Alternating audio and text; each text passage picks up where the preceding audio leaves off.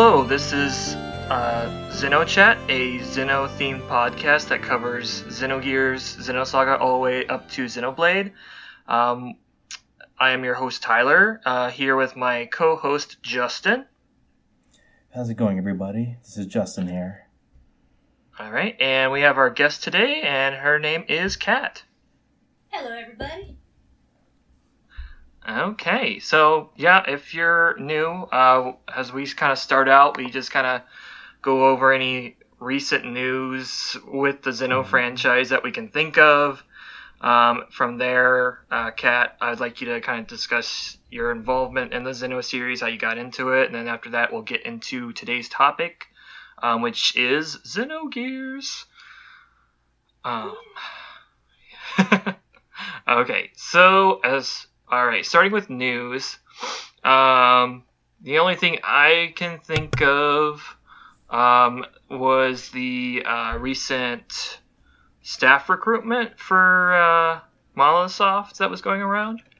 I'm excited. Um, yes, I am so excited too. Um, cause yeah, I as much as I love Xenoblade 2, uh, I'm very excited for them to Monolith Soft to move on to whatever's next. So I was very happy to hear them like recruiting and expanding. So that, that was really nice. For sure, it's always a good time when we know that they're going to be working on a new project.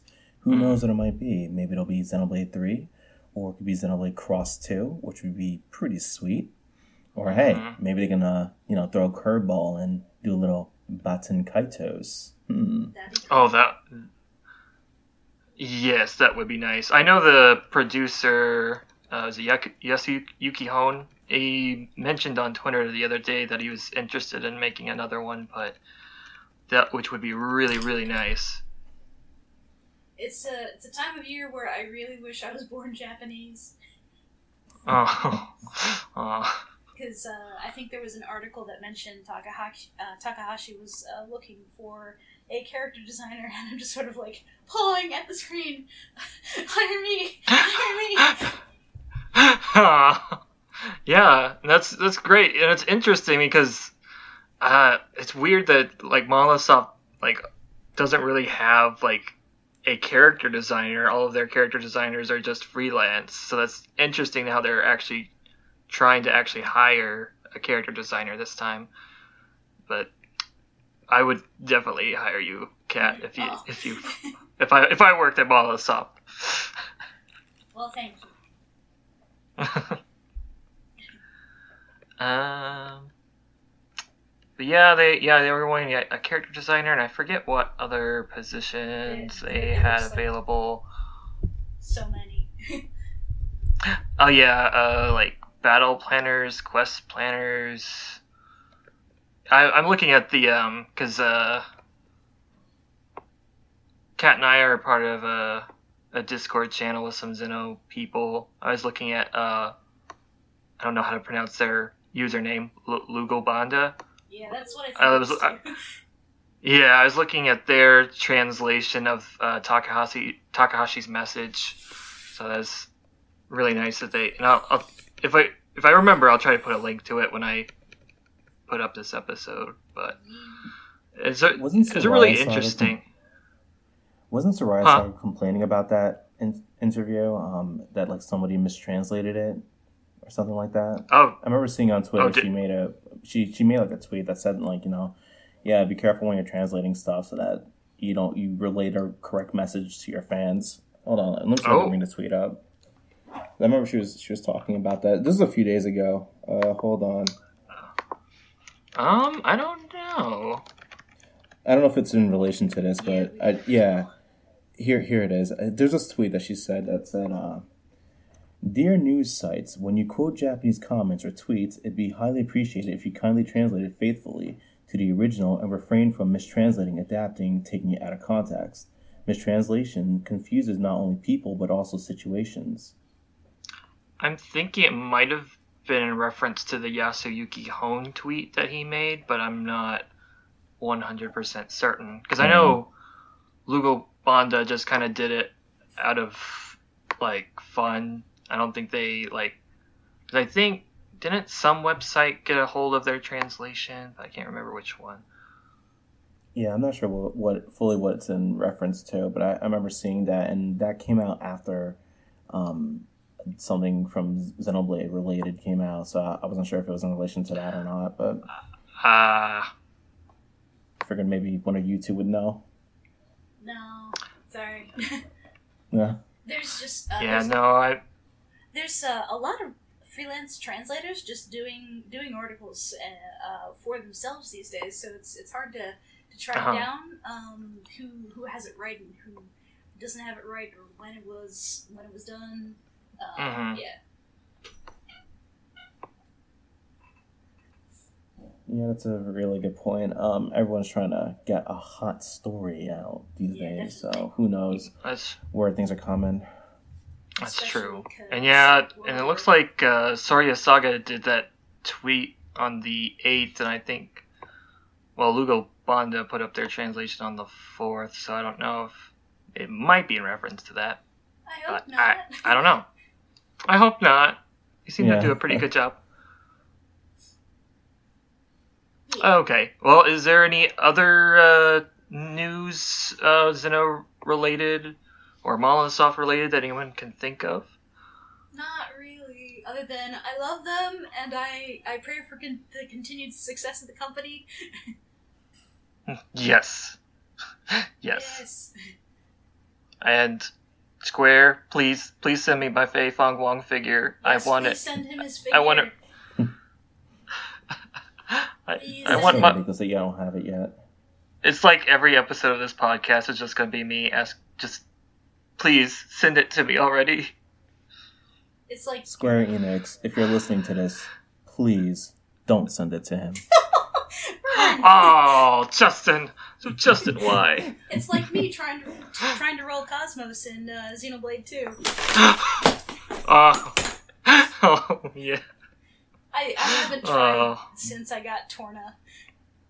I should try again because they gave me a bunch of like legendary crystals. Oh yeah. I remember I got like 30 of them, and I got just like one rare out of all those legendary crystals. How many rares do you have left to roll though? I want to say five or six. Okay, so that's gonna be harder for you the more. E- Yeah. Exactly. So, uh, Kat, I, I think I've said this story on the last episode of the podcast, but I'll say it again since you haven't heard it. So, this is how I got KOS-MOS, and it's a good one. so, Xenoblade 2 came out, right? And I was playing it, and when the game came out, it had some pretty bad memory bugs. And I don't even think they fully fixed them, but it was really bad at launch. So, I got to, I believe it was chapter 3 when you finally get Mythra and you you know there's a whole series of bosses that you have to fight before you get to that, and then there's a cutscene where you finally get access to Mythra, and you see um, the uh, that move that she does, where it's like I think it's called the focus, where she can like see into. She can like avoid attacks. I can see the future. So yeah, exactly. so um, in the middle of that cutscene, it crashed, Oh. and I was really upset, and I said, you know what, I am not playing this game anymore. Put it down Stop playing it for about a week. I was like, I'm, I'm fed up with this game. Can't play it. And then about a week, I think a week, maybe a week and a half later, they released a patch. Um, they fixed some things. I said, you know what? I'm going to pick this game back up. The first crystal, it's KOS-MOS. Oh my god. Oh my god. So yeah, my advice to get KOS-MOS: be pissed off at the game, leave it for a week, and then pick it back up. Oh, okay. then the game just pities you and gives it Yep. gives you. I, I like it. I, I am not as pissed as I was when I was trying to beat Xenoblade Cross. Um, I got to the, the boss fight before the last one, and just because I'd rushed the story, I was under leveled, and I just kept on wiping and wiping and wiping, and I got so mad. Oh, I had the same issue too. Um, the I believe the final boss name was the Vita, Yeah. which is kind of funny to think that you're on, on a Nintendo console destroying the Vita. no. I didn't pick up that symbolism, though. Yeah, but but yeah, I remember that fight was really really hard.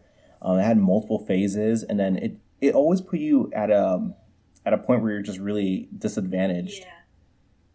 I just I, I wish there was a difficulty slider on Xenoblade Cross because I am such a scrub at modern modern Xeno games. It's it's really bad.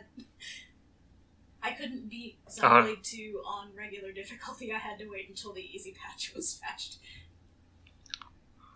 Ah. Uh, well, well, I'm lame, and that's how I got Elma is by changing the custom oh, difficulty yeah. to like the lowest yep. in order to get her. yep, I, I, I, I, lowest difficulty and auto battle. I set the controller down, made myself a sandwich, and watched it. As uh, like half an hour later, I got her.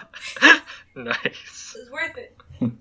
It's worth all the pain Xenoblade Cross cost me when I was playing it. Yeah. Uh, it came out like right before my winter break, and I couldn't beat it by the end of my winter break because it was only two weeks, or maybe even half a week. Mm. Um, and I was like, I have to beat this.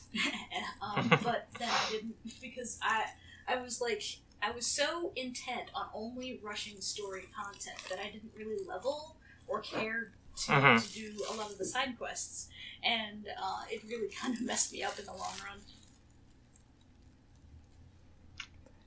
Yeah, yeah, it's really hard with Xenoblade Cross too because a lot of the best stuff isn't even available to you during the main story. Yeah. I don't know if you guys have ever looked into the um, the old Jedi builds. No. So yeah, th- that was a thing. Um, I never fully finished, but I remember I was working on it. So it's basically it's an infinite overdrive build, so you can pretty much solo any boss in a game and just oh. not die with it. Neat. Huh. Yeah, because they're constantly building TP as you're doing your attacks, and yeah, it's just really awesome. And there's videos of people just being on foot taking down like these gigantic, unique monsters so and cool. just completely destroying them. Oh, that's awesome.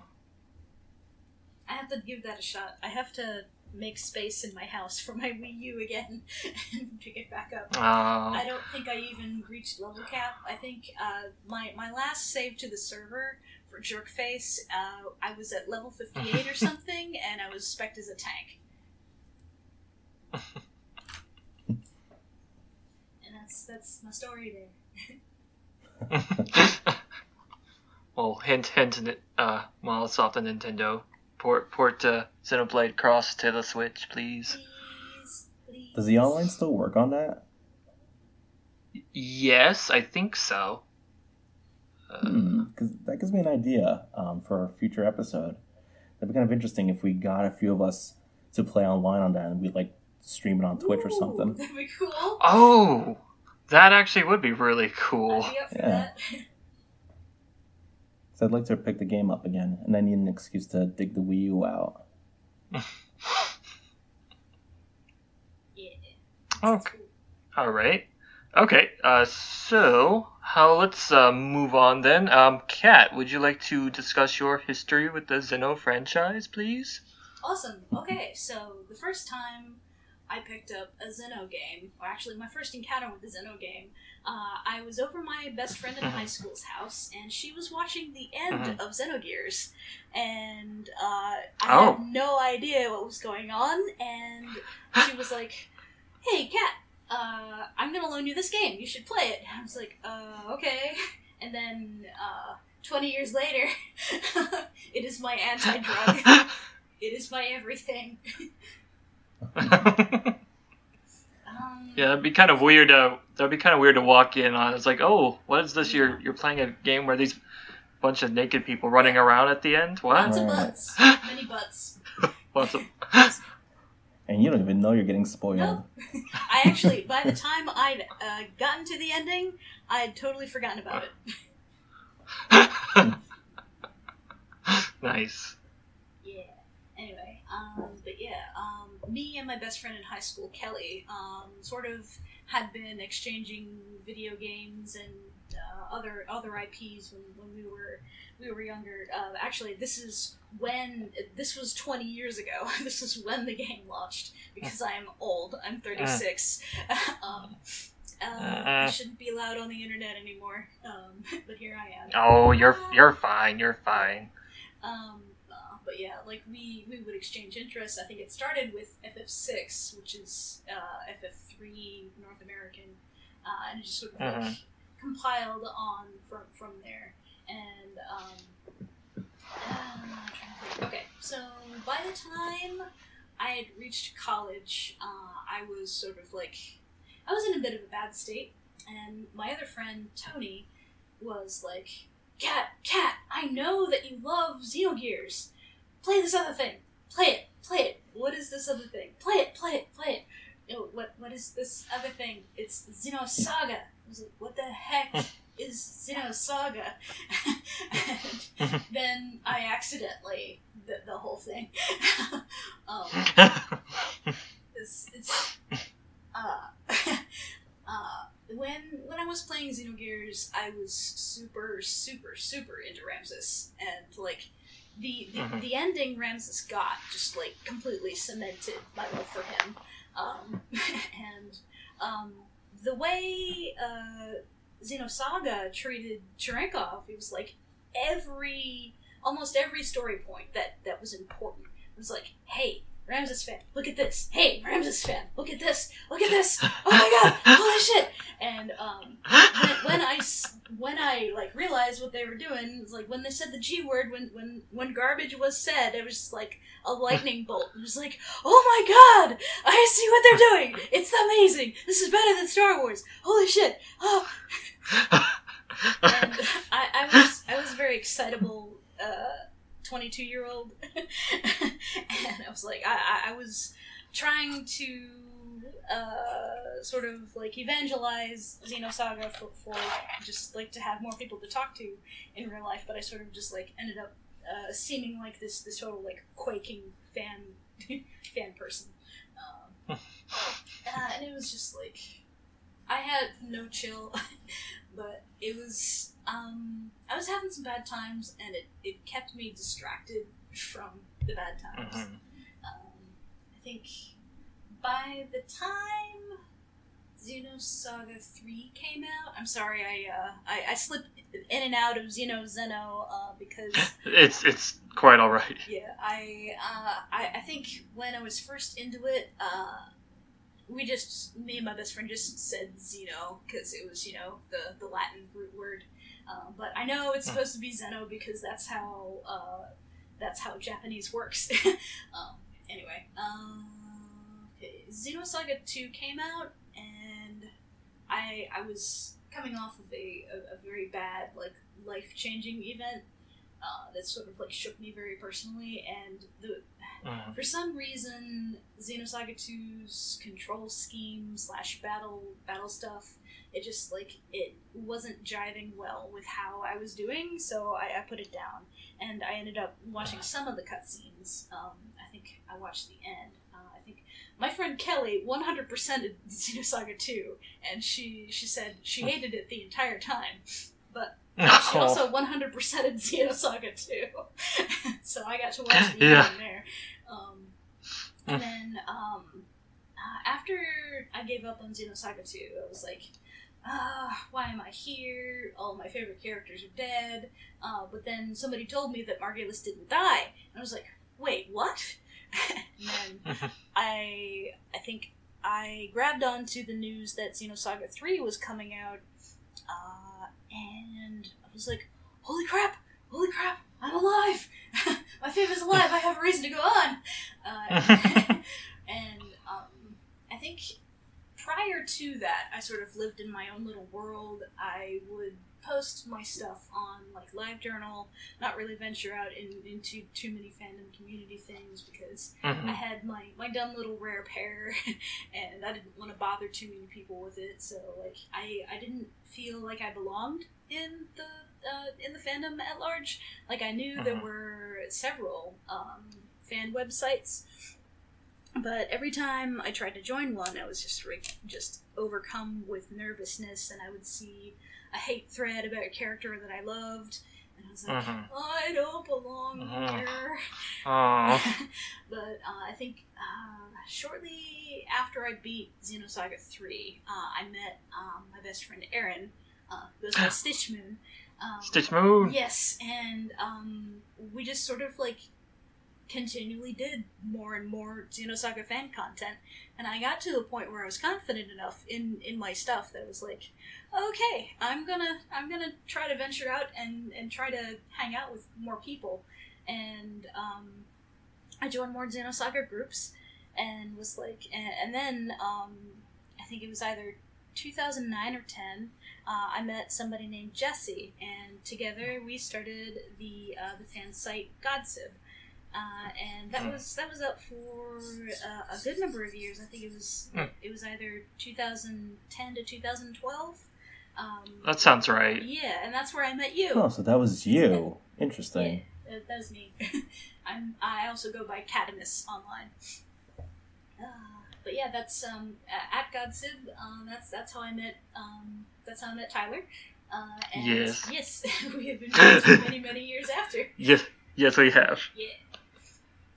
Um, Jeez, I feel like I'm the rogue Zeno fan. Like, I was in none of the fandoms, none of the forums. I kind of just like did my own thing. This is actually like the first time I've ever really been in a Zeno community, so to speak. If we can even call Zeno chat a community, where there's a bunch of people talking on the microphone. it's. But yeah, it, I mean, this well, this is the first time I've like got to talk like like get like this with people about Zeno anything. So this this this is nice. Yeah, I, I am so nervous right now. I had many cups of Earl Grey, so I'm I, I I'm worried that I sound like a quaking fangirl. But No, you're you're only- fine. That's only because I am. No, you're fine. I'm I'm nervous every episode, so it, it works out. Yeah. don't worry, I'm only gonna bite you really hard. Ah, I, No, I, I need to go home and do my homework. My 36 No, year old no, homework. Justin. no, just um, but yeah, I think um, Godsib um, unfortunately broke apart due due in part to a hacking, and um, since Jesse was unavailable to, to help with the uh, the rebuild of it, uh, I broke off and started my own thing, which is called uh, Xeno Underground. It's Mhm. basically we grabbed as many fan materials as we could, and you know just kept them all up. I think um, when when Godsib was formed, um, the some of the, the the older communities had been falling apart, and we were trying to like save screenshots and scans, books, um, and because like people were were dropping out of the fandom, then because there was like no guarantee of where it was going.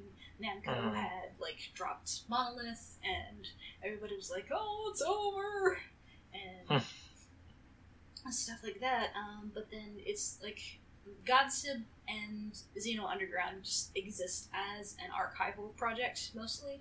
Um, Mm.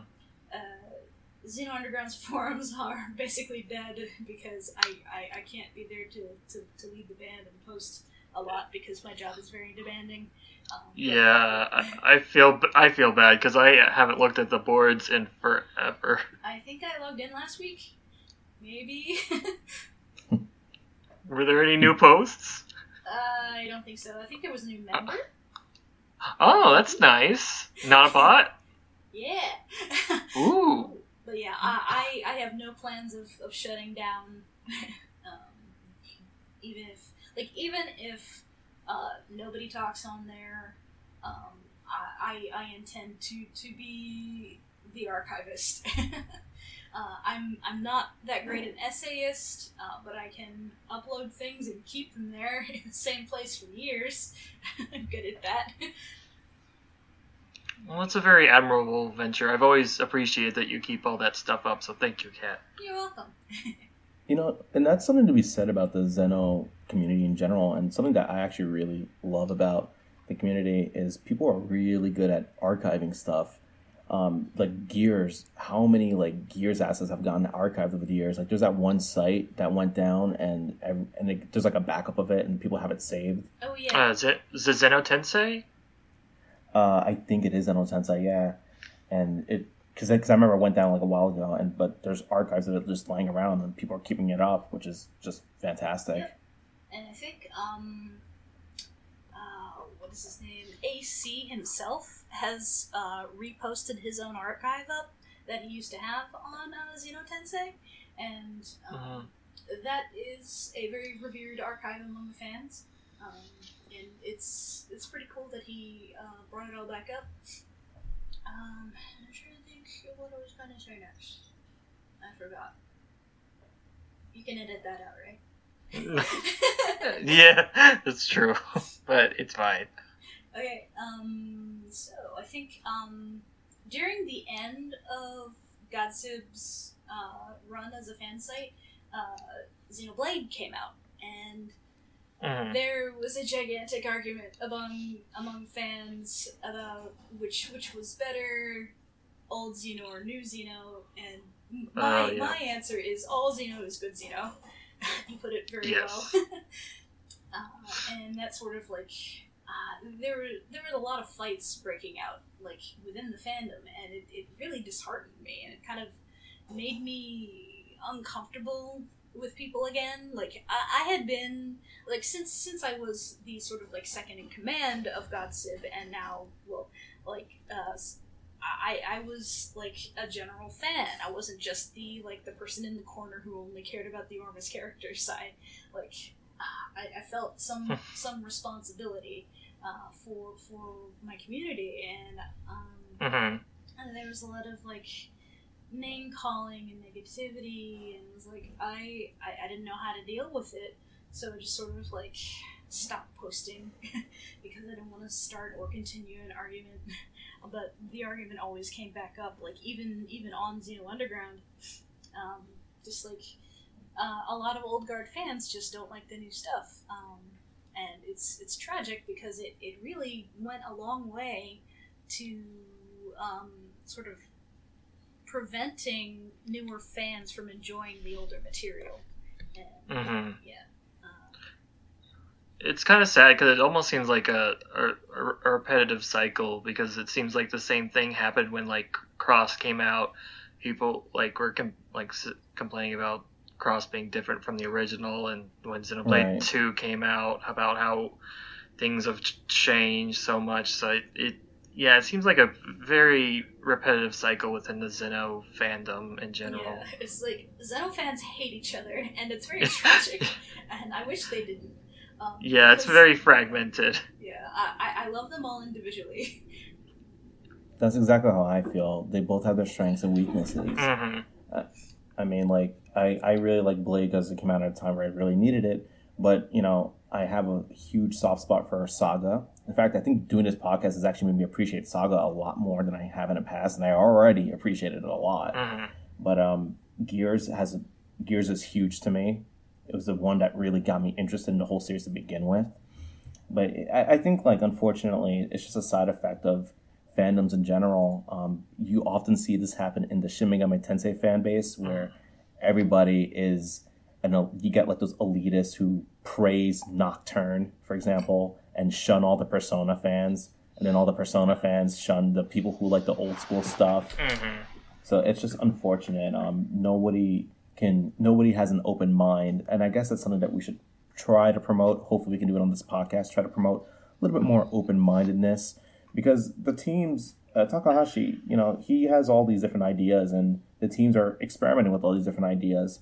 Yeah, it's not exactly the same as the previous game, but that doesn't necessarily make it bad just because it's not the same thing. Yeah, and like I I received a piece of criticism a couple years ago from another longtime fan, and I was like, she was she said, you can't control how other people feel about it, and I took that to Mhm. heart, and I sort of backed off of the argument and just posted positive things about what I like about the series. I Mhm.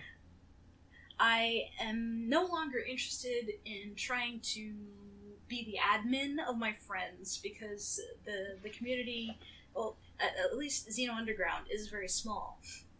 So Mhm. I didn't want to be like uh, forum police for a group of six people. uh, so I'm I'm just I just want to focus on my art and my fan fiction when I can write it, and uh, like what I what I've got is is okay. When what, what's good is what's good. You know? Exactly.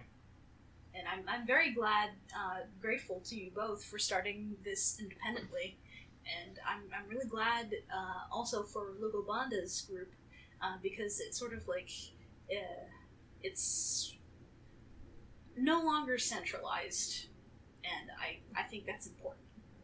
Mm-hmm.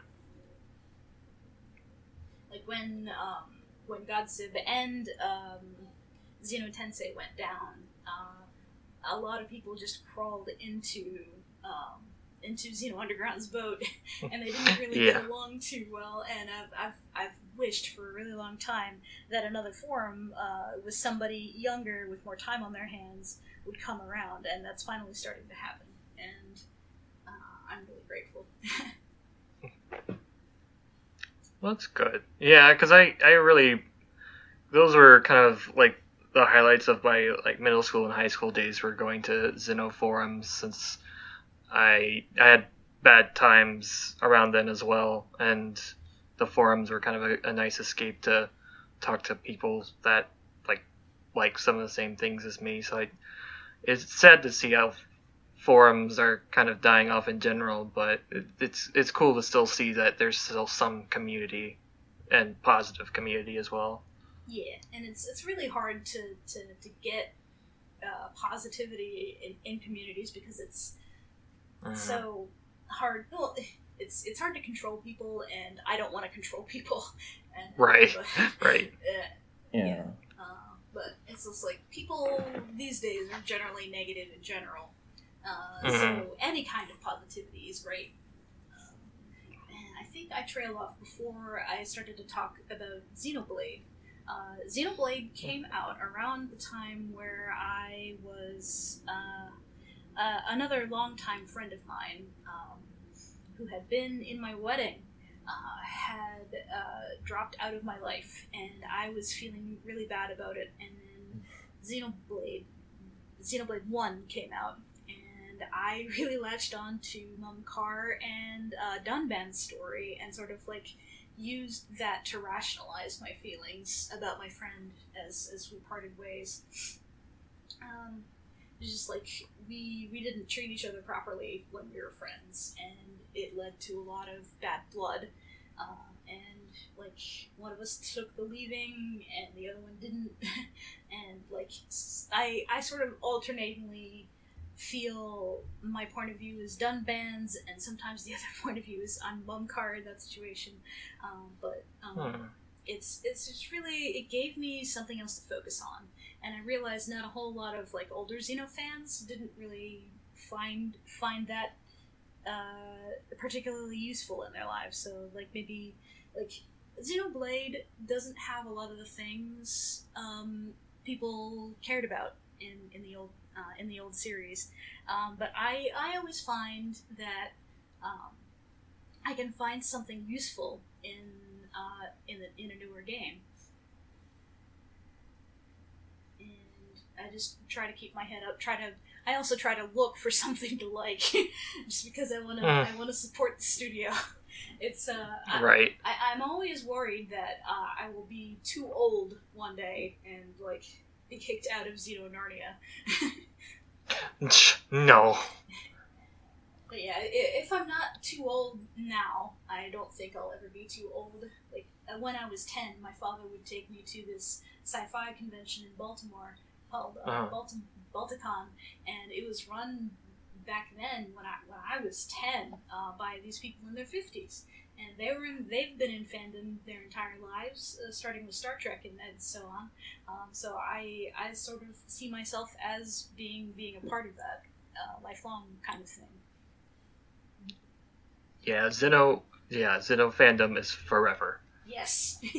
Yes. I mean, it becomes a part of who you are, you know, Yeah. and you share some stories and you can look at these games and then you can think about those memories that you have and all the positive things that's brought to you. So if anybody gives you crap about that, then that's on them. They're being idiots because as far as I'm concerned, that's 100% valid and that's a beautiful thing. Mhm. Yeah. Exactly. I think um, Xenoblade Two. Uh, I was a little bit worried about the like s- sort of like waifu character design at first, but then I remembered I'm not straight. I like girls too, and I decided I was going to enjoy it, whether I liked it or not. And then Brighid happened, and I was like, yes.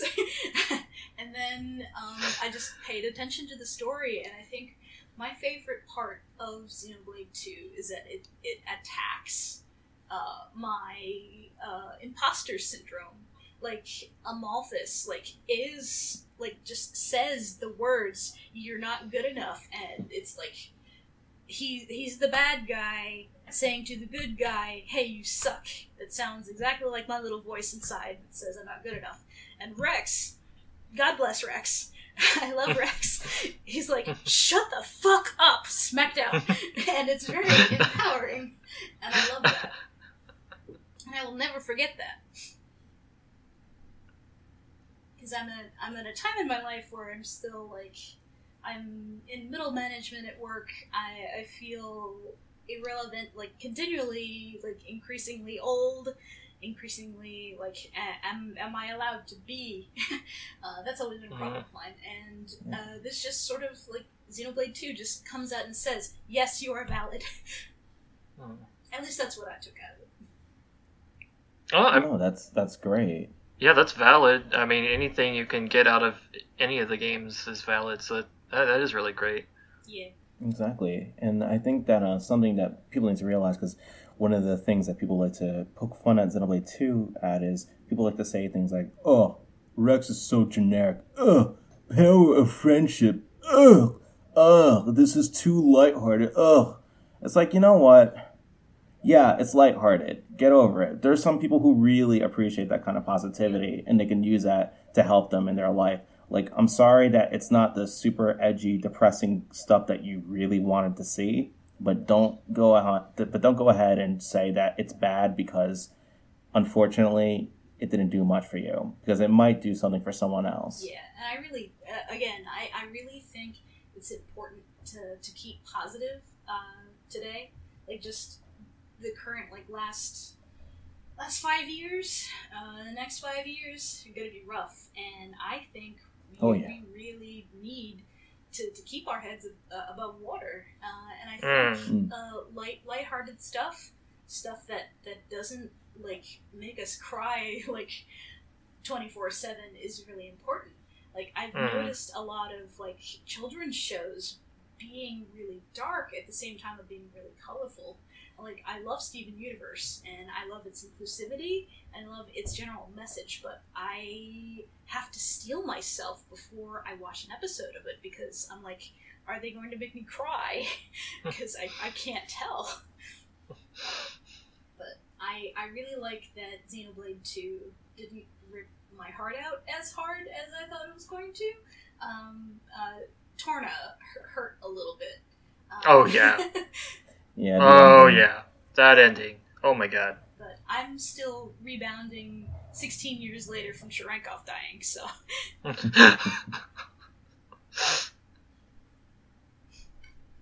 So yeah, that's my my thing with Xeno. Sorry if I got a little off topic and rambly, uh, but I think No. yeah. Absolutely that's not. that's totally fine. All right. Um, well, in that case, um, let's get on to the main topic. Um, yeah, this year marks the 20th anniversary of Xenogears. Yeah, it came out in 1998. Holy crap, that was 20 years ago. Yeah. So, um, well, yeah, they've been having like lots of anniversary events, more anniversary stuff than I actually expected out of Square Enix to give Yeah, I was really surprised. Yeah, because like Parasite Eve also turned 20, but I don't think anybody really Yeah, like I, said anything about that. I love Parasite Eve because it's another one of those. Me like. Uh, really like you're a girl, you're fighting a girl. It's empowering. There's not many of those, but like I, I, uh, it didn't hook me like for like Xenogears did. right. I just like that Parasite Eve took place in modern day, at least at the time, Yeah. and it had like a contemporary setting. It was just like you're in New York City. Like that just that's just awesome. Yeah, I really enjoyed it, but, but yeah, Xenogears. Yeah, they had some concerts, which I was super jealous. I wish I could have gone I to, know. and uh, I missed being able to pre-order the gold thing, and almost everybody I know Oh. got it. I missed Oh, the yeah. gold thing. Oh, and that that uh, music box. Oh my god, the music box. Uh, Gold thing. um, um, and I I I'll, I'll stop before I lament about the, the, the figures again. But No, it's okay. like cry, cry. It's, it's you're valid. so wait, I, I'm uh, because isn't Elly actually supposed to be releasing soonish? I think or... they said December. I think so. Yeah. It's either Elly or Weltall. I think I- yeah, I think Weltall might be last. Yeah, yeah. But but yeah, I yes. But yeah, and then um oh what's that uh, Final Fantasy mobile game? There's so many of them. Uh Final Fantasy Brave- Brave Exvius. yeah, yeah, cuz in Japan they had a, a crossover event with Xenogears and when it, whenever they decide to bring that, you know, that content over here, there was the day I'll finally play Brave Exvius. I haven't installed. I got it years ago, but well, I guess a a year or two maybe. Uh, and it's it's a nice little game, um, but it's Mhm. very it takes it, it, it eats your battery, and um, Yeah. I, I'm I'm not super into it. Uh, I'm also like I don't want to spend money on pixels that I can probably make myself. So Right. yeah, uh, Y- yeah. Yeah, I, I usually with those mobile games, I usually play them for like a week, and then I kind of just stop. Like I'm, I downloaded Dragalia Lost to just kind of see what it's like, and that's a nice little game. But I'm probably gonna drop it soon. Yeah. I think the the most hours I've logged in a mobile game is ten billion husbands and one billion wives. but then I got all the wives and the husbands, so I'm like, I, I I don't need to do it anymore. Exactly. That's that's usually what happens with those type of games. I'll play to get like my favorite characters. Like if it's a Final Fantasy, I think Record Keeper. I, I played it until I got Squall and maybe some other characters, but then I was like, oh, got my favorites. I'm done.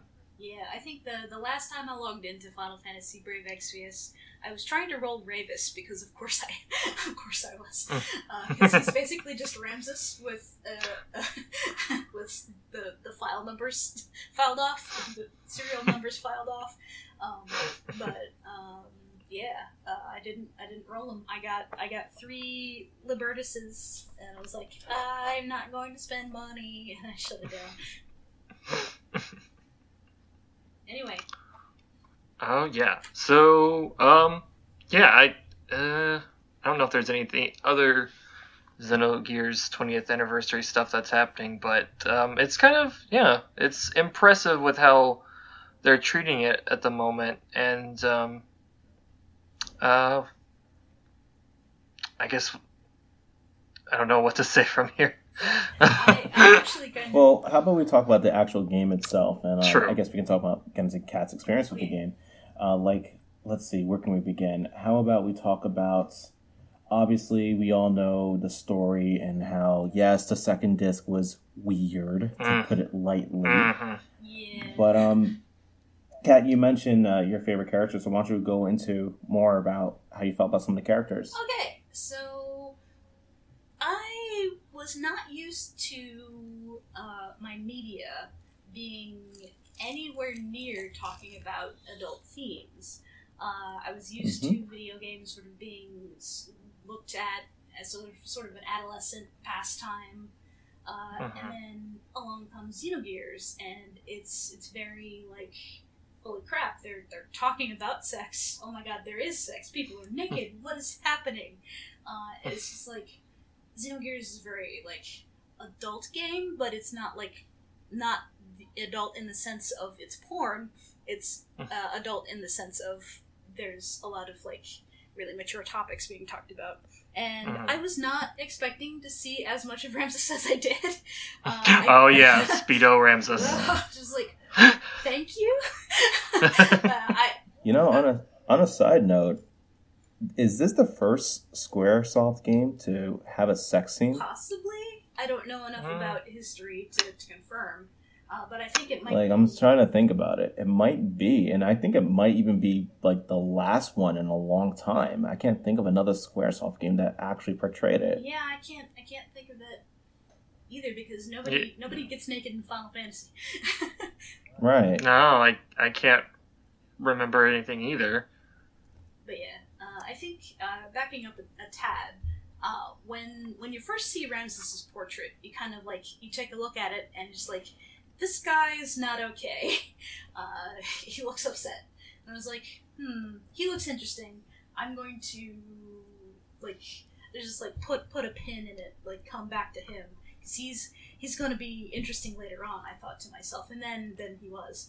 Um, but like, uh, I think it's um, ever since I was very small, I sort of like latched on to gray characters. I I think the the first one that that was sort of like that was Cecil in uh, FF4 and, and also Kain.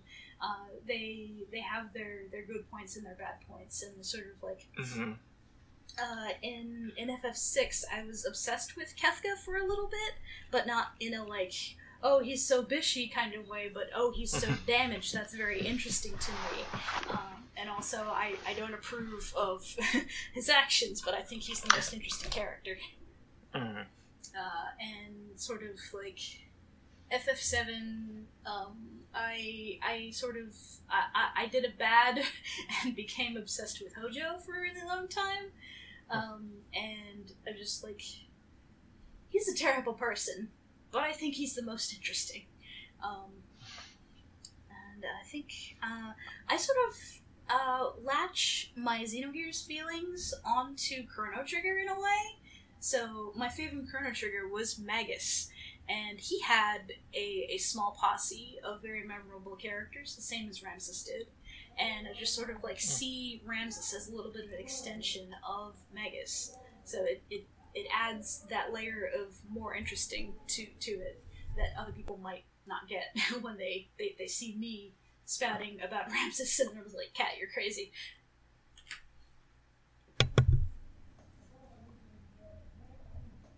Sorry about that. Um, I need to rest my finger for a bit. Oh, it's okay.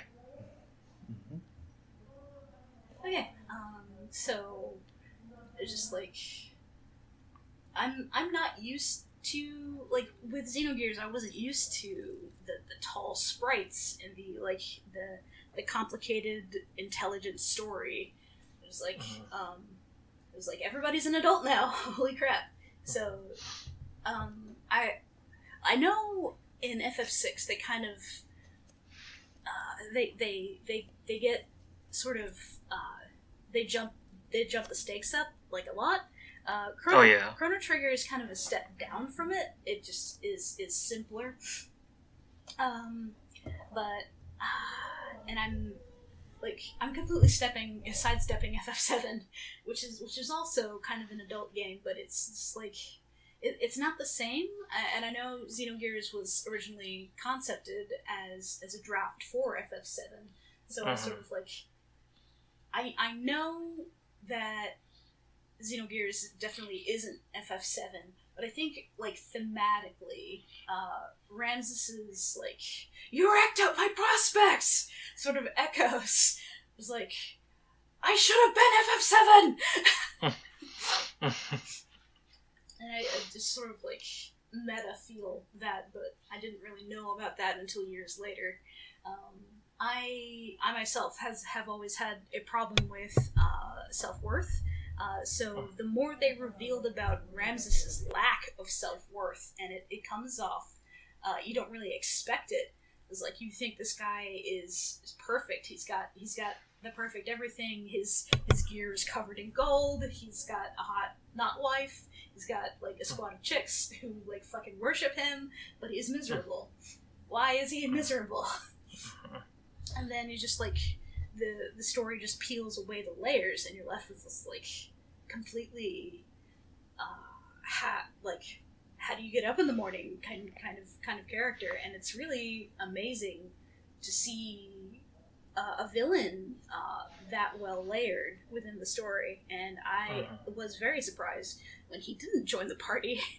and um, I think with the uh, the lady elements, the the neo elements, the girls, my girls, Mhm. call them my girls, even though they're not mine, they're my girls. um, uh, they spent uh, a long time on them as well, and I was just sort of like, ideally, if I were to, you know, like if, if I were suddenly Elon Musk. Uh, I, I would definitely take care of Flint, Michigan first, and World Hunger, World Hunger first. Uh, but then I would fund um, Xenogears Disc 2 uh, come back together and just like put all of the elements in the party. All the elements in Ramsus. Just like, alright, let's go fight Deus with everybody. Exactly. Yeah, I recently, yeah, well, recently being a few months ago, I replayed Xenogears, so that that little part at the end where you can can watch like a like a not even a like a main cutscene of like what happens to Ramsus and the elements was kind of it, it was kind of disappointing. His ending, like in the story, was just kind of like kind of off screen ish and Yeah. so it definitely seemed like more should have done been done with him and the elementals. Yeah. And like something I wasn't expecting, like in in game canon, was his relationship with Sigurd. And like they, they don't come right out and say anything, but it's it's pretty obvious that they they used to be good friends and they're not anymore. And it's sort of like I, I love it when there's flashbacks in games to something that happened 10 years ago. I love it when there's older characters with mysterious pasts or not so mysterious pasts because that's Mhm. that's that's that's what happens in real life. The older you get, the more you have these "oh, I stopped being friends with you" moments, um, and stuff like that. uh, I think also. Uh, I'm not done with Ramsus, but I'm sort of. I'm never done with Ramsus, but I, I also wanted to I talk about uh, Dominia. Um, when I was 16ish, 17ish, uh, I, uh, I, I definitely wasn't out as bisexual, um, but uh, she was one of the first characters that made me realize, hey, I shouldn't hate myself for liking girls. And um, they, she, she comes a long way within the story. She's she's a terrible she's a terrible bitch at first, and like I think she like as just as Ramsus is completely breaking down during during the thing, she she builds up, uh, and she she stops and takes a look at herself, and you know, sort of like not really, but kind of yes, joins the main party, uh, and I, I wasn't expecting that either, and um, usually when you see uh, a female villain who slaps the main the main protagonist around and calls them calls them garbage and trash and you're not worth it. Uh, you you expect them to be you know just just trounced and left behind, but uh, she she turns like she turns more than Ramsus does, and I thought I thought that was amazing.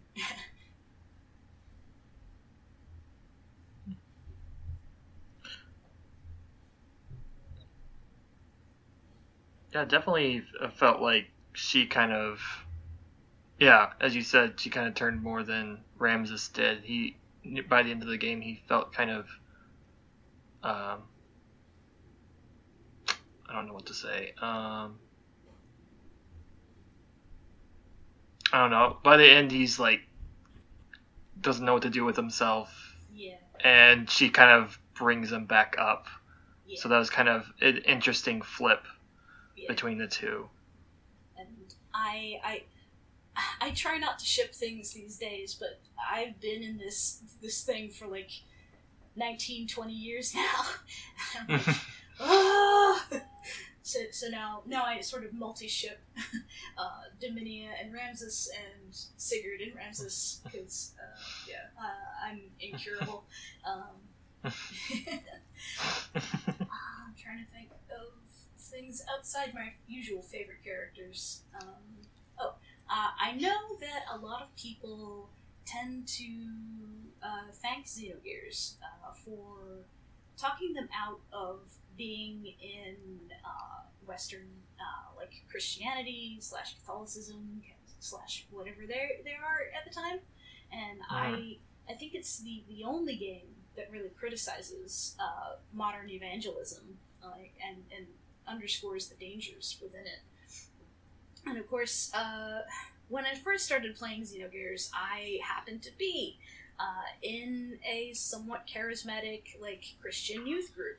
Uh, but it wasn't Xenogears that uh, that uh, talked me out of uh, of that youth group. It was just like it turned out that I was just like in in the sway of a, a charismatic person, and I think at first, if, if I had been uninterrupted, I think I would have like just been uh, that person. uh, luckily, I wasn't because it, it, wasn't Xenogears that, that, that put me off to it. It was uh, the Devil's Advocate I'd seen for the first time.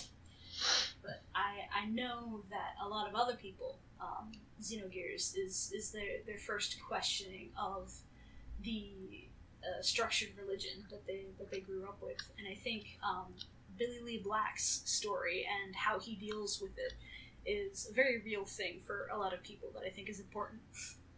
Because um, he doesn't actually lose his faith, even though he. Uh, it's revealed that, that the ethos faith is is basically just something to control people. Um, mm-hmm. And I, I think he handles his loss of faith much better than, say, Margulis's at the end of Xenosaga 3. Oh, yeah much better. Yeah, and I think that's that's a mark of Takahashi's protagonists versus Takahashi's antagonists. Um, they they seem very strong and invincible and like very confident at first, but then like they, they slowly get chipped away, and you're left with almost almost nothing. You're left, most most of them are are very broken by the end, and I think I I really like that.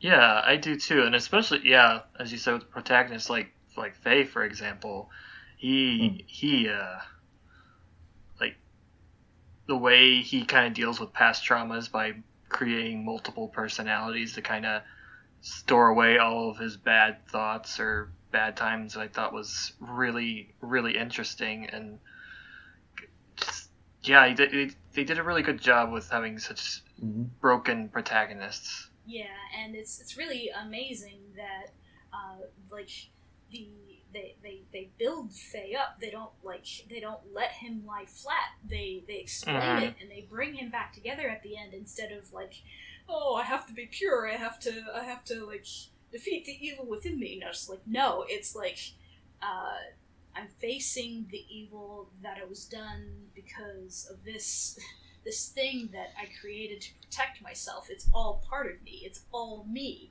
and I think that's uh-huh. very realistic. And I think uh-huh. um, people's a lot of people have a problem with uh, they they want to think that they're entirely innocent, but uh, and some people think that they're entirely bad. But I think it's recognizing that you can be uh, both of those things at the same time and uh, is is important. uh-huh. I don't think any other game really goes into that. Yeah, and I actually think um, it's kind of interesting how they handled Fei. To kind of go back on what we just said on that, uh, is that like for most of the game, Fei is pretty confused. Yeah. And you see this in like all sorts of different ways. And I know you were talking about like the different personalities, and something I, that I was just thinking about right now. We were introduced to Fei as a painter Mm-hmm. And he's shown in kind of like a very, a very almost like Zen way where he's he's he's painting, and it kind of makes you wonder like if that painting it was just kind of like a way to portray that he he, he to kind of just portray him in kind of an innocent way, but also in kind of a mysterious manner. Like, what is he painting, and what is the significance of that painting, and how that plays into his past, and him trying to figure things out. Because throughout the game he has all sorts of visions and all sorts of weird trauma even right down to right before he jumps into Weltall for the first time that cutscene which was a really cool one where he's just kind of like he has that second where he's just like should I jump into this? What should I do? And then of course we all know that that ends very horribly. Yeah. Um, but yeah, it, it's I, have always found Fei to be an interesting character um, and an interesting way of showing someone who he's living, but he's not really sure what he's living. And I think that's it's it's interesting to see how that develops throughout the story. And it doesn't help that Citan is hiding so much from him Yeah. while while keeping up like that face of no, I'm just you know I'm just a mentor to Fei. I'm just showing him around. We're we're, we're taking him on a little camping trip. That that's kind of like this this farce that he's putting up for at least like the first ten hours or so. Yeah, I think um, when I when I was playing uh, Xenogears for the first time, uh, my friend was like, "Please do something other than FF7. Please stop talking about Hojo." And I took one look at Citan, and I was like, "Hmm, is he a good Hojo?" I'm always looking for for cruelty-free Hojo. Um, uh, and I was like, "Okay, yeah, he's he's like Hojo, but he's good." Uh, oh wait, no, he's not good. wait, I think he's probably the most evil person in Xenogears aside from Krelian. Yeah, I always It's arguable. Yeah. Yeah, because I always still remember the the scene where, Fa- uh, they're in. Uh, it might have. Is it Shevat? Um, no. Is it Solaris Yeah, and with the um with the can? the can, Yeah. he knew he He knew. knew. what they were eating. He let them do Yep. it. He just he just let them do it, and then just like, oh hey hey guys, this is what you were eating, people. I was like, damn, that was oh that was. Mm. You know, the Fei figure comes with that can. yeah, It does, Yeah, yep. it does. So Citan's evil is present even in this figure. I really hope that they make a figure of him. they really should. They really should. But that's something that um, we're seeing so much in Takahashi's characters that deception where it leads you to believe one thing about them only to kind of completely turn it on its head like 10 hours later. Yeah. Mm. Yeah, I always thought that was kind of interesting. Um, also, Elly is kind of like that Yeah. too. Um, I, I really like her and Fei's relationship, and it's the very definition of complicated, Oh yeah, to say the least. Oh, I yeah. I really like replaying the game again. I appreciated their relationship a whole lot more when I than when I did when I was like a teenager. Yeah, I I was sort of like I tiptoe around protagonists and try not to have too many opinions because uh, I don't know, I just don't get latched on to protagonists. Um, but I really like Fei and I really like Elly, and I think they're very interesting. And they're they're interesting together. Um, I uh, I let's see. I'm trying to think. My my feelings about them as a couple are a little bit complicated. Um, I, I don't not ship them, um, Mhm. but I think uh, they. I, I think that their the relationship Elly has to the wave existence and Abel's relationship to to the wave existence is is really unique and i think it's very interesting to have a story where hey there's this higher power that can communicate Mhm. with one person uh, and um, the wave existence spends 10,000 years or more uh, trapped in Deus and i think the, uh, the the way the story plays out about the, the only two people at, at first that can that can save the wave existence from its ca- captivity is very interesting. Like uh, at at the beginning, you don't really understand this part, but uh, Abel is making contact with uh, the Zohar modifier for the first time, and that that contact creates Elly uh, as, as a way to communicate uh, to two people on on the normal plane, and they sort of like both of them become inter like permanently intertwined, and it's um, it's very it's very unique.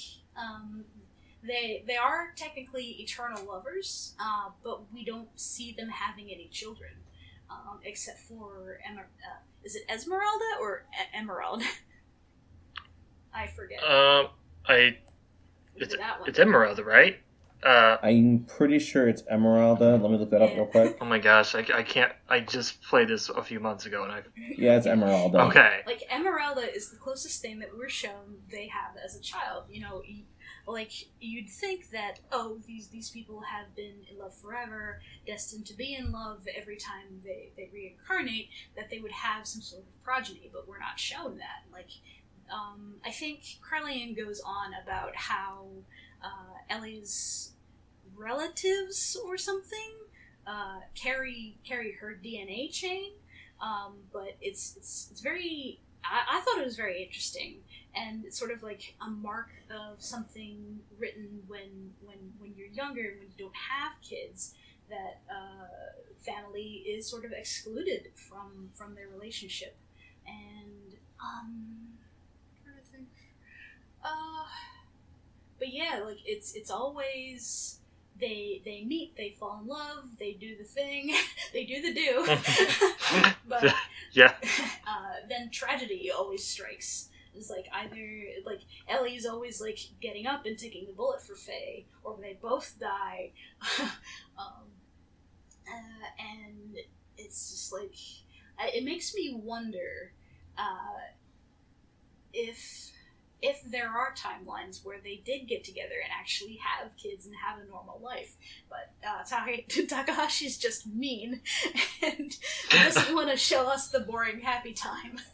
Um, Yeah, no, just show the the, the miserable times. Yes. Just those. The miserable important times when things happen. but um thing uh, but yeah i i when i was younger and i hadn't been in any bad relationships yet. I had uh, expectations about how how i wanted like h- how i wanted to be with somebody. And as i was playing xenogears i was like this is so beautiful. Each of these people has one wing and when when they when they get together they can they can fly. Um, but I, I think at the end, um, I, I guess that's the antagonist in me. I, having been through a lot of bad relationships and people like uh, creeping out on me, abandoning me, etc. If you don't have both wings and your head on your shoulders, you just fly in a circle.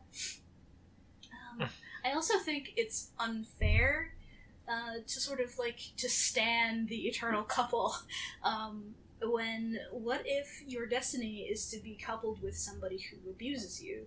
Like i, I think that sort of like is is a Ramsus slash Cherenkov ish thing. It's like maybe maybe his destiny is just to be fucked.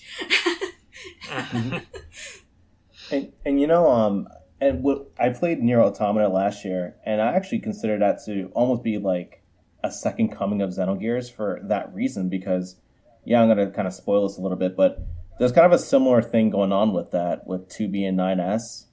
How there's a constant oh loop yeah. of them two having to get together, and and each time, each iteration of it, something slightly different might happen, and because there's all these different iterations of a loop, where uh, something might happen to 9S, quote unquote, onto something, um, 2B's feelings have been changed various at various times because of it, and so I, I always thought that was kind of that kind of echoes Xenogears somewhat with the whole wave existence and all the different generations of Fei and Elly. I always thought that was kind of an interesting way to go about how you kind of have these two individuals that are basically destined to meet each other at some point. However, the means in which they meet each other might be a little bit different, and their feelings about that can also vary too. I think um, I was watching the X Files. Uh, I think last year, uh, and there's a couple episodes where uh, Mulder ends up either hypnotized or drugged or something, and he he has this dream. Uh, where the girl of the episode is his lover, and for some reason uh, Scully is there too, but Scully is his father. And I think, like with with the whole thing, like uh, they tried to like mash uh, Mulder and Scully together as an OTP, like on the show, uh, a lot. Um, but I thought it was very interesting that they that they went um, to that that place with that that dream state. of Mulder's, uh, and it sort of made me wonder uh, um, if reincarnation in Xenogears is always same gender, uh, same romance type. Uh, like uh, when I think of reincarnation, you know, I I could come back as a cat. I could come back as a dude. I could come back as uh, my mother's mother, or I'm somebody I know's father. Uh, and in Xenogears, at least with Fei and Elly, they sort of like they they're stuck, and I sort of wonder if that's the way of existence or not. It's like, oh hey, I've marked you two. You two will Yeah. forever be you know male and female. Yeah, yeah, and that's an interesting um thing to think about uh, when it comes to just like having separate iterations and generations of what are essentially the two beings. What who's to say that there isn't one that they're not human? Or it could even extend to that, or they're not what we think they're. They're not male and female per se. Mhm. For all we know, there could be a same sex one, for example yeah, because like that could be something that would happen i guess the game wouldn't portray it necessarily but that could technically happen based on the wave existence Yeah, I think they do a really good job of obscuring the wave existence's gender. Uh, we have no idea, no idea, uh, Right. because it's probably beyond gender and stuff like that. yeah Um, so what my my little fan theory is that the wave existence sees uh, the point of contact and uh, sort of freezes both of them so that he can uh, he or she can recognize both of them when they come back to life because they're, they're always getting killed they're always getting find, found by Miang or Kain and they're like we're gonna kill you we're gonna kill you oh we killed you and like I I always wonder uh, what Emperor Kain's face looks like. Uh, like a lot of I think there's a line somewhere that that Emperor Kain sort of looks like Ramsus, but not exactly, and it sort of like drives me nuts. And it's like, what does that mean? it's not solid at all. And I sort of like I was. I, I wish there was more with Emperor Kain. Uh, re his relationship with the wave existence like uh, does he go to try to find the Zohar modifier at any point? Like, what is the Wave Existence's response to him? Like, we know his response to Fei uh, and Grahf and Id. Um, but, uh, just like, I, I wish there was more Wave Existence interaction with with other characters, I guess, besides Krelian. but I, this is me just thinking in, in my faves. No, there's unfortunately there's a lot of things that I wish they expanded on or had more like spotlight for certain characters. Well, especially several of the party members, um, Rico, rico Ri- Rico, Maria, and even to a lesser extent like Maria Yeah. and Billy. Mar- maria for sure chu well i mean chu is just a mascot character then that's really the only purpose of good old chu or that one scene where you can have her nailed to Oh, the God. cross Choo Choo Choo died for our sins. Choo Choo died for our sins. I have some other friends who uh, don't really like Xenogears, but they like making fun of it. And whenever they think of it, they say, Chu-Chu died for our sins! And they laugh. And I'm like, ah, ah.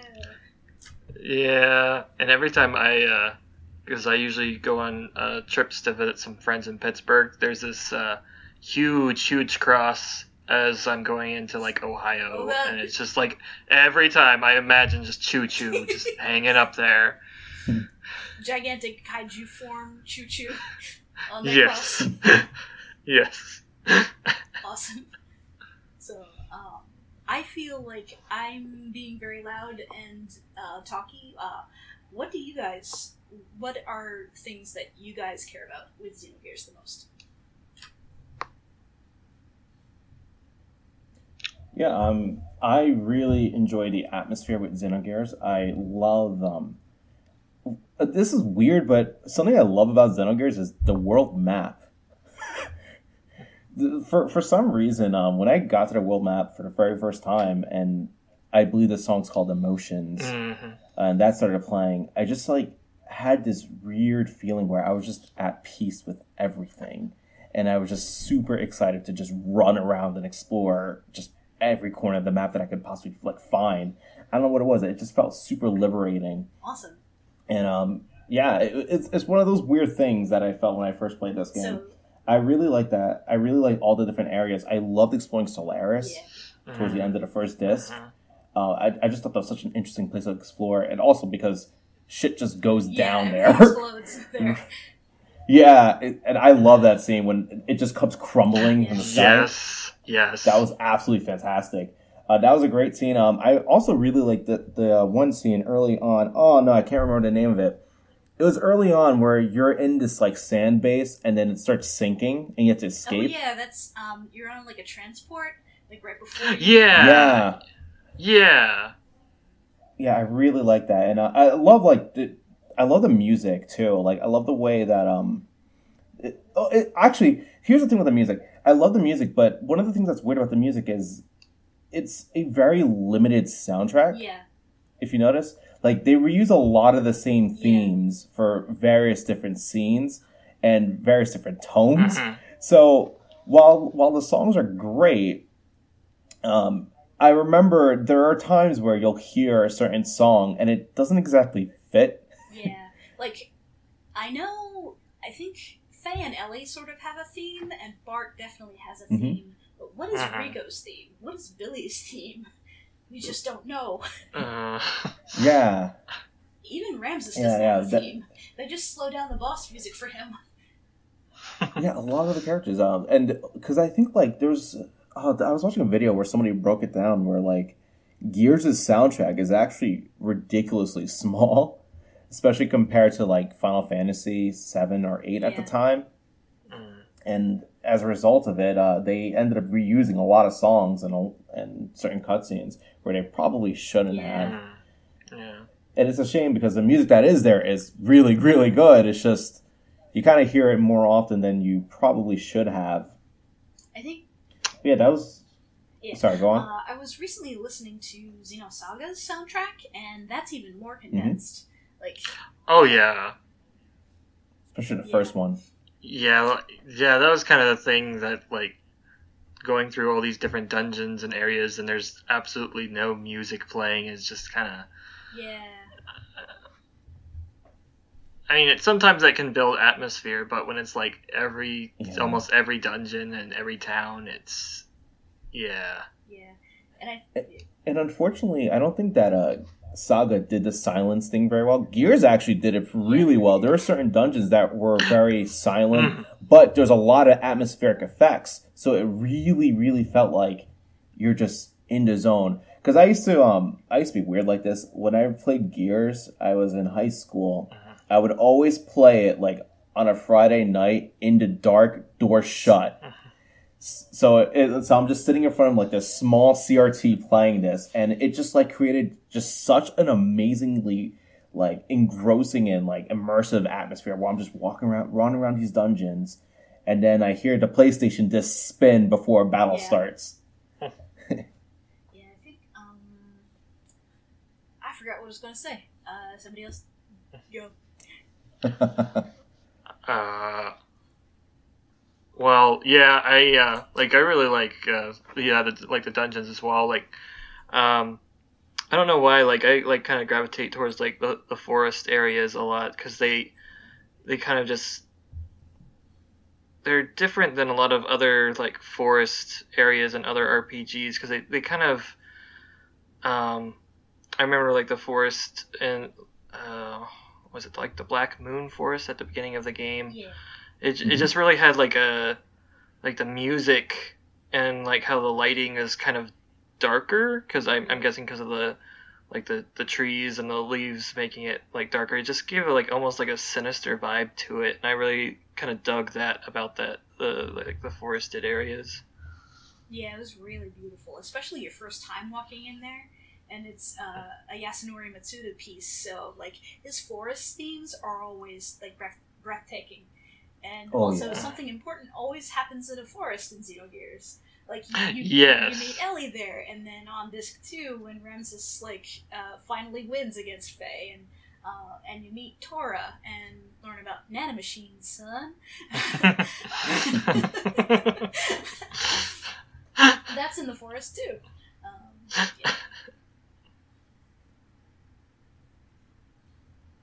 Yeah, the, yeah. The, the sense of atmosphere in Gears, I think they absolutely nailed it, and just the variety of locations and locales too was really, really well done in my opinion. Every area felt distinct. Mhm. Um, I absolutely loved that. Um, I loved when you got Rico and you, you, you know, you're in like that. You're trying to escape. That was such a cool. That was such a cool sequence. Even though the dungeon was a pain in the Oh ass. Oh god, those like, 'cause sewers. You're wandering through that sewer. Those sewers. Oh, I, The obligatory sewer level. Yeah, and you know what? That's like one of the that's one of the sections that actually prevents me from replaying Xenogears Oh. because I really don't feel like going through it again. well, the, well, but uh, yeah, 'cause that's where uh, like because I remember I was playing it on the Vita, and I think it was like last year or something. I was like, oh, it's Xenogears anniversary. Let me pick it up my old save file. I wonder why I haven't played in a while. Oh, I'm in the sewers. That's why. yeah, yeah, and that was just ugh, I I did not care for that at all. But uh, something that I don't hear a lot of people talk about when it comes to Xenogears is, is the um, is in regards to the gameplay, like some of the mini games. The mini games. Oh yeah. yeah, no one talks about them. The card game, but The also the fighting game. Yes. Yeah, Which I'm I'm all about the fighting game. which randomly you have There is uh, not- Blade Gash in there, and it's like, why is Blade Gash in there, but not really anybody else? yeah, it's it's so weird. And what's what's weird about that fighting game was like, yeah, it's in a story. Um, you, you play it once, but if you go back there, there's like a full fledged like it's like a fully fledged minigame. There's like a training mode. There's a two player Yeah. mode. And there's like no footage of it on YouTube. Well, there's there's a couple of videos, but like nobody seems to talk about that. And I just think it's weird that like they just threw this whole mini fighting game into this just just because. and it, it seems like uh, it would be a lot of infrastructure to work on something like that when disc two is just basically Fei and Elly and Citan uh, taking turns with the chair. Yeah, it becomes like a visual novel, and um, and that was one of the things that that kind of annoyed me with it because I actually do like visual novels. I'm actually currently reviewing one, but the thing with that was what they were describing sounded really interesting, and I wanted to play it. Yeah, it's like this. Wow, this sounds really interesting. But it's just giving like a summary of what happened. Yeah. I think my my my most what the fuck moment with the, the chair is uh, I think at some point Ramsus uh, demolishes half of Nisan and they don't have a cutscene for that. And then for some Yeah. and Right, he's, he's got right. um I think Vendetta is his Omni gear and he he picks Mhm. up Elly like uh, just Elly not in her gear just Elly and uh, at some point Elly Hannibal lectures him or something and puts her finger out and does something, and Vendetta stops working. Uh, and it's like they don't have a cutscene for that. It's just like a picture. Why? Why do you do that?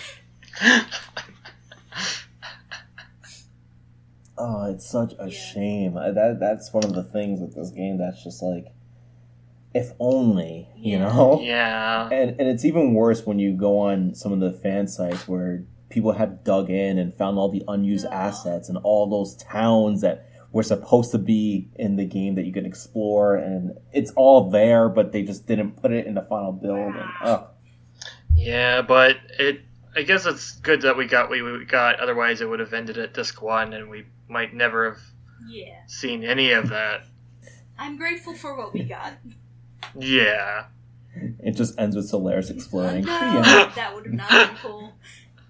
No. Also, no. um, speaking of not cool, what are each of you's least favorite thing about Xenogears?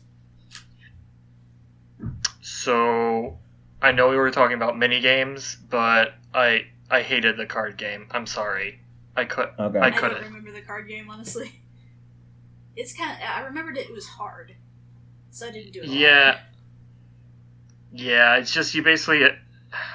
I guess it's pretty simple math, pretty much, but you had to like put cards on top of each other and try to get your deck done before your opponent. And I was just really, really bad at it. So whenever someone was like, "Hey, you want to play the card game?" I was like, "No." Yeah, I remember skipping it a lot of times. Just being like, "Ah, I don't gotta play this." Yeah. Yeah, I think for me, uh, my least favorite aspect about Xenogears, it's actually it's actually kind of my least favorite aspect about Xenosaga is uh, the battle system, because I actually I love the battle system, but I also hate it. I hate getting the new death blows Oh. because it never made Yeah. sense. Yeah, yeah, they don't really tell you, so you kind of just like took like maybe like a few hours in, and you stumble into the menu. It's like, oh, hey, there. What are these? Yeah, what are these moves? And I remember uh, I remember watching like a video of um some other death death blows, and I'm like, I could do those the commands for those, but why can't I actually unlock the death blow? And it was weird because it was like you had to keep just- using one attack, like the normal triangle attack or the normal square attack, a bunch of times, and then you might unlock it. It never made sense. You you have to basically do the input for the moves a certain amount of times, and once but that didn't work. Sometimes it was it was weird. there was actually an accessory you could equip that could make you learn death blows quicker. Yeah. I remember I I th- threw that on Fei if- and a few others a few times, but it's still I just remember going around just getting into random battles, hoping that this battle would be the battle I would get a new death blow. right. Yeah. Yeah, I, I wish that was that was the case. And also another thing, um, maybe I was just really bad at the game at the time. I felt like some of the Gears battles, um, you didn't have access to a lot of healing items until like very late.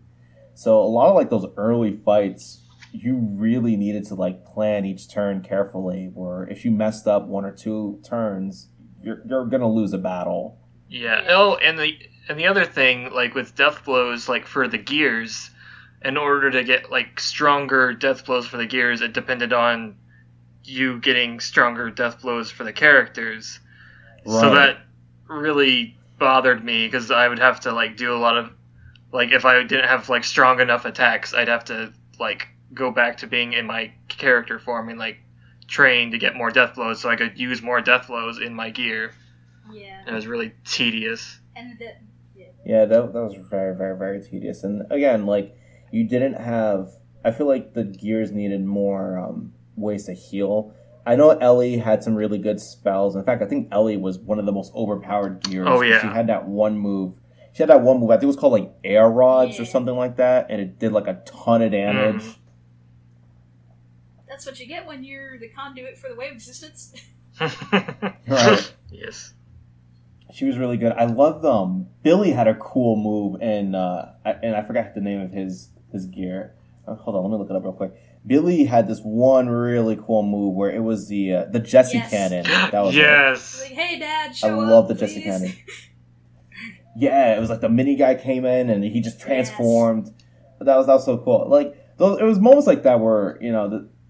I guess like Xenogears remember that yeah we're anime we got to do something kind of fun like that. Um, the G Elements fight was cool because I am almost convinced that was an Easter egg and reference to the Brave series. I don't know if anybody's familiar No. with those. Like stuff Mhm. like GaoGaiGar. GaoGaiGar was an anime that was out around the same time as Xenogears. And in the Brave series, most of the robots have like lions. They have like lion faces on their chest. And G Elements basically does the same thing. And if you look at the transformation scene, it's like shot in a very similar way to say GaoGaiGar. And uh, even the lion roars in a very similar way. So it's like something small. I'm convinced that's an Easter egg to it. It has to be. Because it, it just seems too perfect. Also, if you look at that cutscene and play Rosa's theme from Xenoblade 2, it works Awesome. perfectly. Re- really? I thought you were going to say Rosa's It- theme it's- from FF4. No, no, not that theme. No, no, yeah, that you play that. Uh, just watch like that cutscene where they're transforming it and then play the Xenoblade Two Rosa theme. It works beautifully. Wow. It also works well with Erde Kaiser too. I, I was really bored one day and I was just like doing like some mashups of them. But yeah, well, Erde Kaiser is a direct reference to G Elements, isn't it? Yeah, yeah, definitely. Um, I, I would definitely think it is. It is if it hasn't been confirmed already. I, I, I- I guess they, they might not have the ability to confirm it because of uh, Xenosaga was Namco and Xenogears was Square. Right, Right. right. Uh, I guess I'll go. My least favorite thing in Xenogears was the Opiomorph fight. Uh, it's Miang's gear uh, that you fight like right before um, Miang becomes Elly, or Elly becomes Miang. Um, that Okay. yeah, that fight is a gimmick fight, and I was trying to go through the game with as little player's guide help as I possibly could. And right Mhm. before that fight is Ramsus's big backstory cutscene, which is unskippable. I Uh, wiped like ten times. By the end of it, uh, I was like, I hate Miang. I hate Miang. I hate Miang. She's the most evil person in the universe. that that that um colored my opinion of Krelian and Miang more than it probably should have. Um, uh, and to this day, I'm like, I, I will remember this forever. Uh, and I was watching um, Cordelium speedrun Xenogears once, and he killed her in one hit, and I was like, what? yeah, I, I- feel vindicated and three inches tall at the same time. Thank you, Corey, for doing that. Um, but yeah, I think a, a lot of other people say that the platforming at Babel Tower is the breaker. I think my husband played up until Babel Tower, and he just quit. Because it Yeah. rough. and uh, Yeah. you get halfway up, there's no save points, or, or I think you have like one save point either before or after you have to fight all of the elements. Oh god, yes. Yes. But yeah, uh, okay, uh, that's that's it for for that. Uh, what is you guys' favorite thing about Xenogears? So actually, before we get on to that, um, I don't know if you know this, but someone actually found out the uh, voice sample and the boss theme. What? You know, like where where it's just like it's like that weird like voice where it's hard to hear. What, yeah. yeah, yeah. So that someone actually found out where that's from, Uh-huh. and that one is actually a sample, and I believe that is from. Hold on, I will. I'm about to bring it up right now. Oh yes. It is from a documentary on Marlon Brando. Oh. What? It's a yeah, because the, the line is uh, total sentence imposed is ten. hold on, let, let me. I, I- I can bring it up right now. Yeah, it's crazy. Uh, hold on. Oh my god, this is one of the big mysteries. I'm excited now. Yeah, yeah, because I was on YouTube and I was listening to the music and then somebody posted it in the comments like, yeah, that's that's where this is from. it is it's so nuts. That is so random. Um, yeah. So last year documentary on Miranda was released called "Listen to Me, Marlon." Yeah. It's, okay. So they're showing footage of like the trial, and they're talking about the sentence, and this the line they sample from it says total s- sentence imposed is ten, and then they repeat that, and that's what that voice is. oh my gosh. I'm gonna post it in the in our little chat so you so you can listen to it. But yeah, it's one of those weird, random as hell things that they just kind of threw in there. I never would have guessed. I yeah. I never knew this. This is weird and awesome. My husband always jokes that it's something something sex in a gas chamber. Yeah, someone says having sex in a poison gas chamber.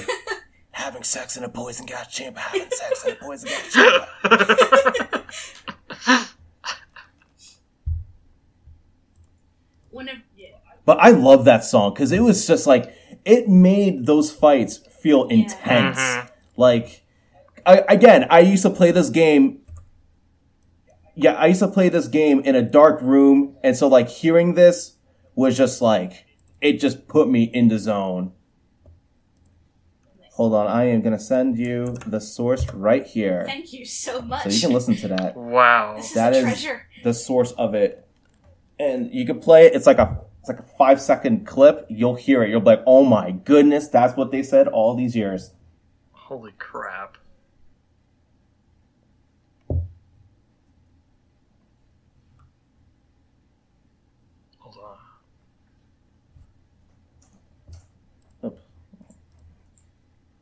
Da, da, da.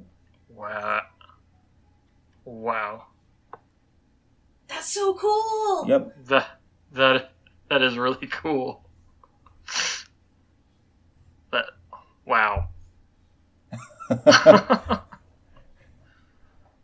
okay. Oh well, yeah, and so I guess um,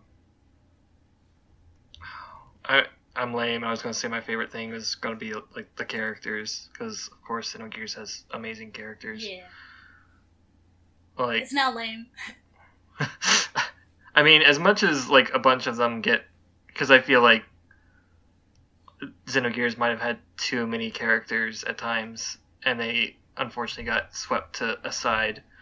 I, I it did I did like how the the series I mean the game almost had like an anime series kind of feel how it was kind of episodic with its characters stories um like there's the like basically a, a Billy arc and a, a Rico arc and a, a Mhm. Maria arc I really liked that aspect of it and I sometimes wish that they would make an anime of Xenogears That'd be because so I cool. think it, I think it could be adapted well, um, but hopefully better than the Xenosaga anime. Oh, But God. no, let's not get back to into that one. I need a drink. Um,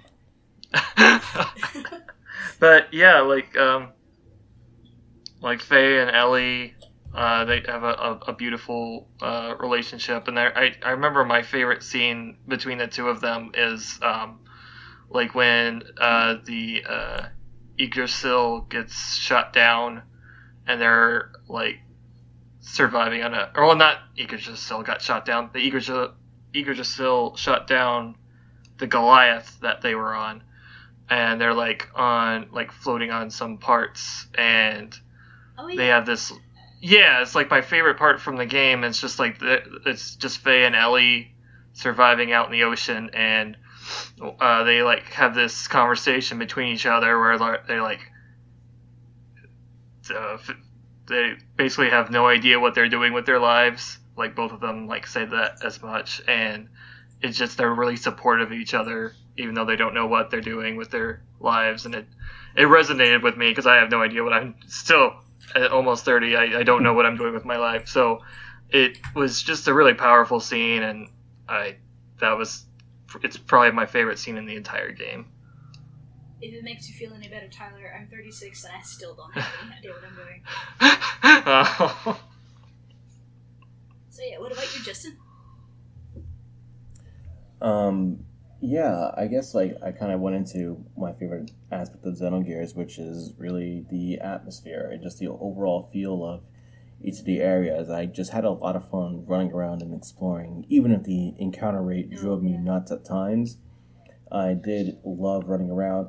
I like the aspect, the fighting. I like the aspect of martial arts Mhm. in in the fantasy game. Like I thought it was kind of cool that oh hey, I'm playing as a main character who's not using a sword for once. He's using his Yeah. fists. That was kind of awesome to me. Um, and, I, and that was actually what drew me to Xenogears at first. I was like, hmm, robots in martial arts. Yeah, I'm gonna play this.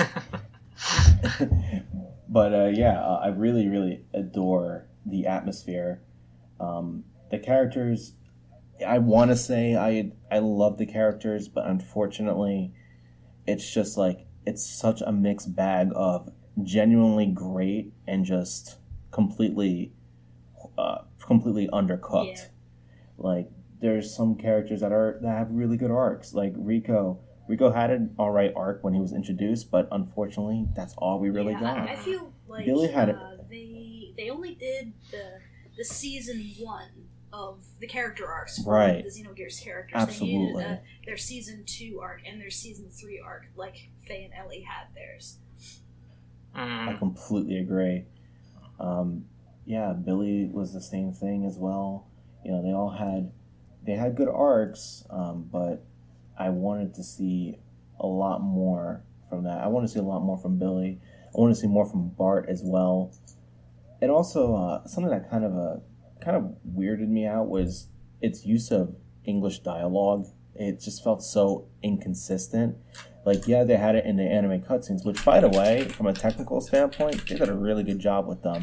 They're not compressed at all, and they look well. They are compressed, but they're not as bad as what I've seen on the same console. So they look really good. Hmm. But but I really um, I, I think the voices were kind of weird how they used them because some cutscenes the cutscenes had them, but then just randomly they would just throwing an English line, like a spoken line, just out of nowhere, and it- and then you won't hear another one for like twenty hours, and I'm just kind of just like, why? Yeah, and the, Eng- the English voice acting for Xenogears wasn't wasn't great. Oh. Yeah, lip syncing was terrible. There's that one cutscene with oh, Elly. Oh, yeah. where she straight up like her mouth says like a whole sentence and you're Yeah. hearing nothing coming out of it. There's that, but yeah, and I and I also thought it was weird how they would just have voices just randomly. Um, what was it? The guy at the very beginning that was pissed off at Fei because Fei basically killed Oh, his Dan? sister. Mm, Yes, when you when you fight him in a tournament, and then he just throws, and then I think he has like a line that he says at you, and then he throws a dress Yeah. at you.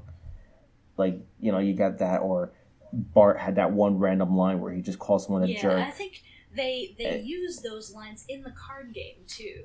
And Yes, think, uh, they at do. one point, Ramsus screams during his nightmare before he wakes up in the speedo, and I actually think that's one of Fei's uh, screams, which I always thought was weird. I noticed it was just so easy for me to notice. they couldn't even afford a, a, a voice actor for Ramsus. nope, no, no voice acting for the trash.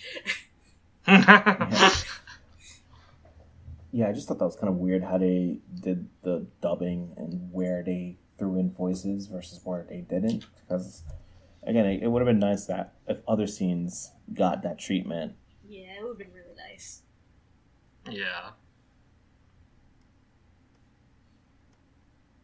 Okay, is there anything else anybody wants to talk about in regards to Xenogears? Uh, I think I forgot to mention.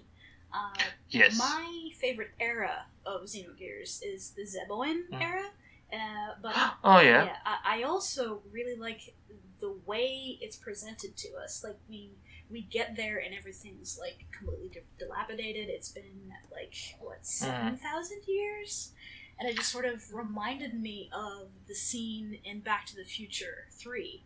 Uh, where uh, Marty discovers uh, the um, the DeLorean and the tires have rotted off, and this is like this this ancient piece of machinery that isn't ancient but it's modern but it's it's totally busted. It, i got the same feeling going through zeboim as i did that that part of the movie. And i think uh, it's on record somewhere that uh, Taka, takahashi really loves back to the future uh, and I, I wonder if any of that is derived from that scene You know, I always got that vibe because there's that. Uh, it was off topic, but in Xenoblade Cross, there was the side quest with like the time traveler oh yeah. and his assistant, and it always reminded me of Back to the Future. So I didn't know if that was Takahashi's influence or not. So if you listen to uh, the Gormott theme in Xenoblade 2, uh, Mhm. there is a point where it sounds like Johnny B. Goode. and I can't unhear it. That's interesting. I actually think the Quest Yes. Clear theme sounds like the Back to the Future theme as well. Da, da, da. Yeah, it, it's literally Yeah. the thing. But yeah, uh, I think I'm done talking for now. Uh, it was lovely. Thank you for having me. Oh, thanks for yeah, thanks for joining us. Um, Yeah, for sure. Um, okay. Uh, well, I guess we can wrap up things here. Um, thank you both for the discussion about Xenogears. Happy birthday, Xenogears. Yay! Um, so let's, uh, I guess, go around and uh, say if there's any like projects or anything you want to promote. Um, uh, Justin, is there anything you'd like to promote? I'm I'm so sorry that like every episode, it's like you promote a panel that you're gonna do, and then it's like week weeks Yeah. later that this panel's over. so I apologize. Yeah, I know. Last episode I spoke about um my RPG panel, which has now passed since it was during uh, Comic Con and the Anime Fest. Um, otherwise, I am working on a review currently for a DS visual novel. Um, actually, you know, I'll just say it. I'm working on a review for Jake Hunter. Oh, the the Um, anybody who's ever played oh the that? new Jake Hunter. yeah, the new Oh one. yeah, I played the one on uh, DS a long time ago. Yeah, they just released a new one on the 3DS. I'm currently playing that. It, it's okay so far. Um, if you like mystery games, I think you'll probably enjoy this one. Um, yeah, I'm actually liking it. Uh, yeah, so that's probably the main thing I would plug right now. I will be at Anime NYC in a few weeks. That's going to be in November. So yeah, I don't know if you're you'll see me on that. Uh, uh, by the time this airs, it'll probably be past that. But oh well. I'll I'll I'll try to have this done by November. I, I still need to edit the last episode though. Yeah, because this is like this is our episode five. Y- yes, we're we're definitely Yeah. backed up. Yeah. Yeah, episode five. Yeah, I mean, hey, that's a good thing. That if it's episode five, I think I think we're, and we're off to a good Xenogears start is here. episode What's this? five of itself. Oh, oh Cat, you just blew my mind. nice. Yeah. Otherwise, um, that's really all I can plug right now. Uh, there, I am working on some other projects. Uh, I just did some recording for something else that I will announce in the future. So, yeah, stay tuned. You might be seeing more of me.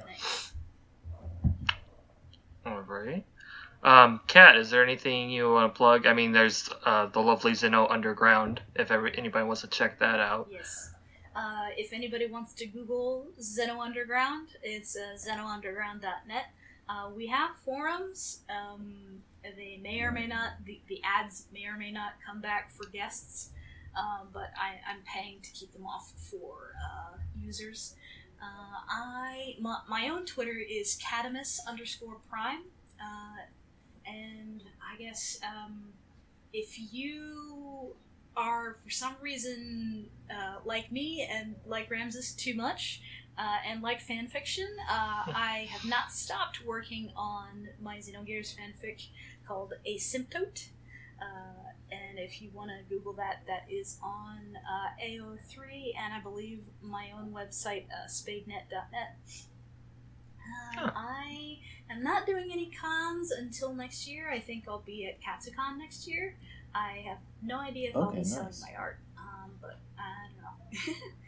Her art's amazing, by the way. oh, thank you.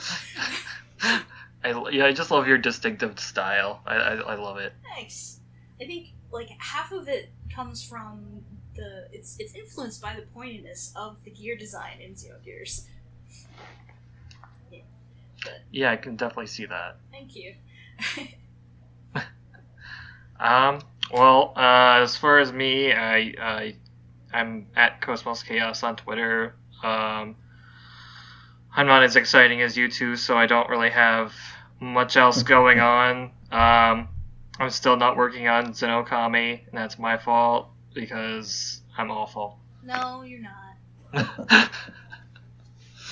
one day, one day, one episode, I'll say I've coded a little bit of that thing, but not at the moment. Coding is rough. Yeah, and I'm well. I'm at the part mm-hmm. where I need to, like, I- I have to play through the rest of Shion's arc, and I don't. My Japanese is terrible, so I need to record and also get as much text and dialogue recorded as I can.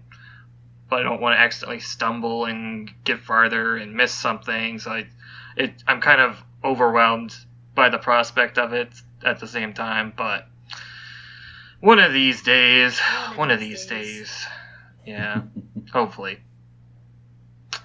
All right. Um as far as next episode, I'm uncertain what the topic will be just yet. Um I know last time when we were talking to David, he uh, suggested uh, an episode about uh, the Xeno series and r- religion, which I think would re- be a really interesting topic to discuss. Yeah. So it might be that, or it might not. I might post a, a poll on Twitter or something to see gauge some interest. But yeah, um, this has uh, been pretty much the episode. Thank you very much again, uh, Justin and Kat, for joining me, and hope you all have a good night. You too. You too. And thank you for listening, yes, thank everybody. you for listening. Bye. Bye bye.